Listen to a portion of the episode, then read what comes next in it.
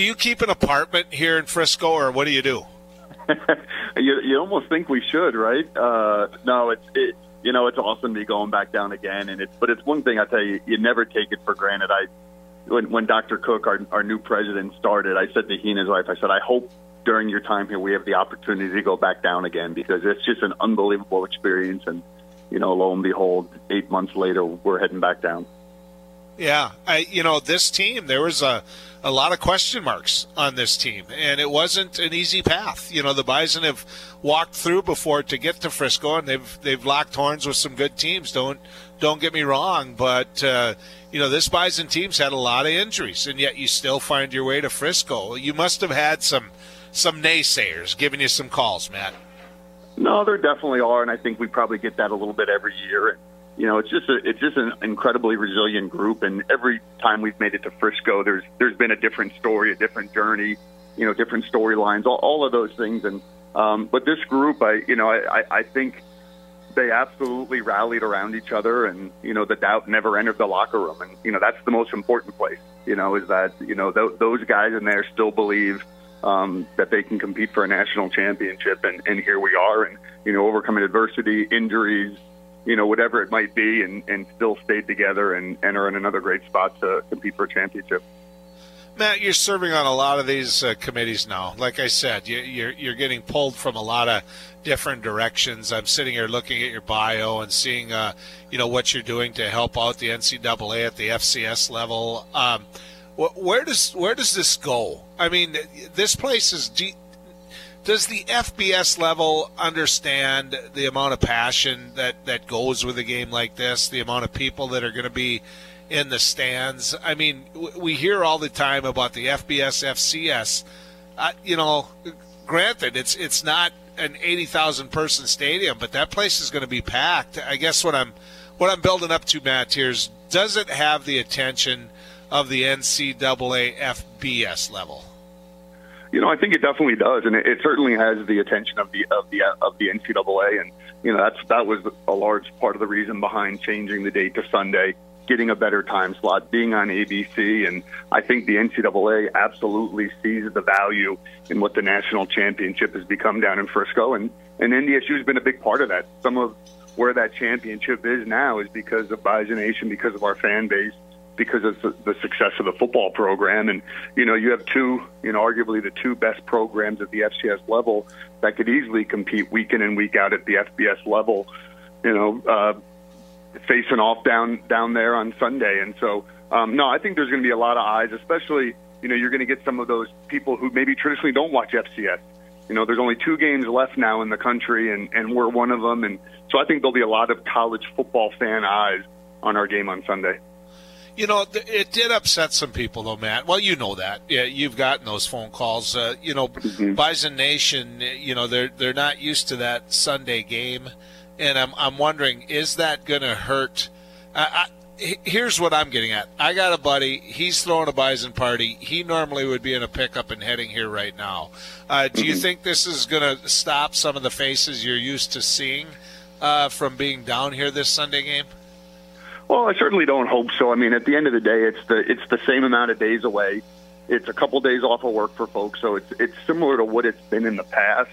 You know, we're just shifting it a day, and um, you know, hopefully, you know, Bison faithful continue to go down, and you know, I, I still feel as if you know there's a large contingent of our of our fan base that that buys their tickets you know before we even make it to the game and and uh, so no I think I think the green and yellow will be uh, will be really well represented uh, this weekend. Well, I, and I do know of a lot of people coming. In fact, folks, we're going to be checking in with some of those road warriors uh, in a little bit. this this Bison team. I mean, what's your what's your tells, Matt? You know the game. I mean, you know, w- within the the middle of the first quarter, usually some of what a person's looking at, you know by then. I mean, what what are your tells in the the matchup against SDSU?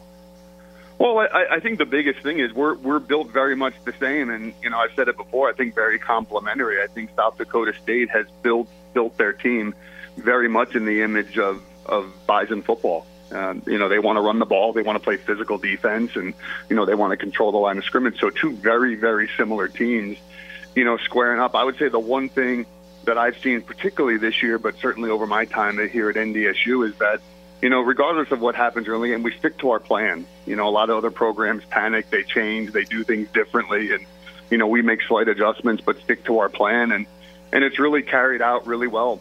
You know, the the guys stay together on the sideline. I mean, you think about the semifinal game, we were down, you know, a fair amount, and you know, there was never any doubt or or lack of belief on the sideline, and just remained focused, made our adjustments, and and followed through with the plan. And so that's what again, you you know, when you look at championship program those are the things that you see that you know again tried and true plan and, and guys stick to it and and uh, you know usually you have success that way.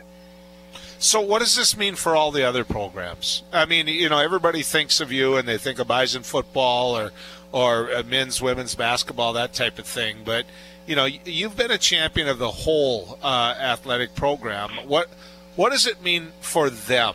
Because you know, you, you look at where some of these recruits are coming from uh, for the Bison football team, and that means those towns are talking about NDSU. Mm-hmm. Uh, what does what does a game like this mean for the the program as a whole? Well, I think anytime you can one be on national TV, and that's the certainly the benefit of, of ABC, where you're in just about every household in the country, um, and so there's going to be a lot of eyeballs on on NDSU. Some folks that know about NDSU, some folks that don't, and so anytime any of our programs have success on a national stage, it absolutely elevates our other programs. You know, so there may be a softball recruit, there may be a track recruit who's who's watching the game who maybe hasn't thought about NDSU before, and hey, now I'm going to take a look at NDSU, take a look at the whole entire athletic program, and and not just athletics. I mean, I think it's a huge lift for the university. Again, regionally, nationally, for NDSU to be showcased for three hours on on a national network is is huge. It's huge for Fargo. It's huge for North Dakota, and and certainly huge for our athletic program.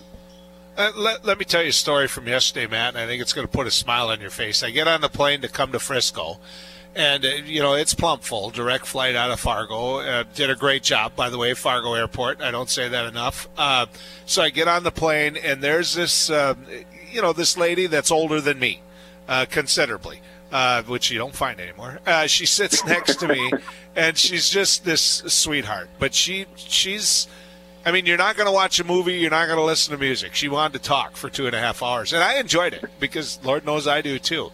But her son uh, was being raised in Boston and he wanted to do something in in the outdoors. And he went to his uh, counselor in high school, and they said he said, you know, you really should look at NDSU. It's got it's a great school.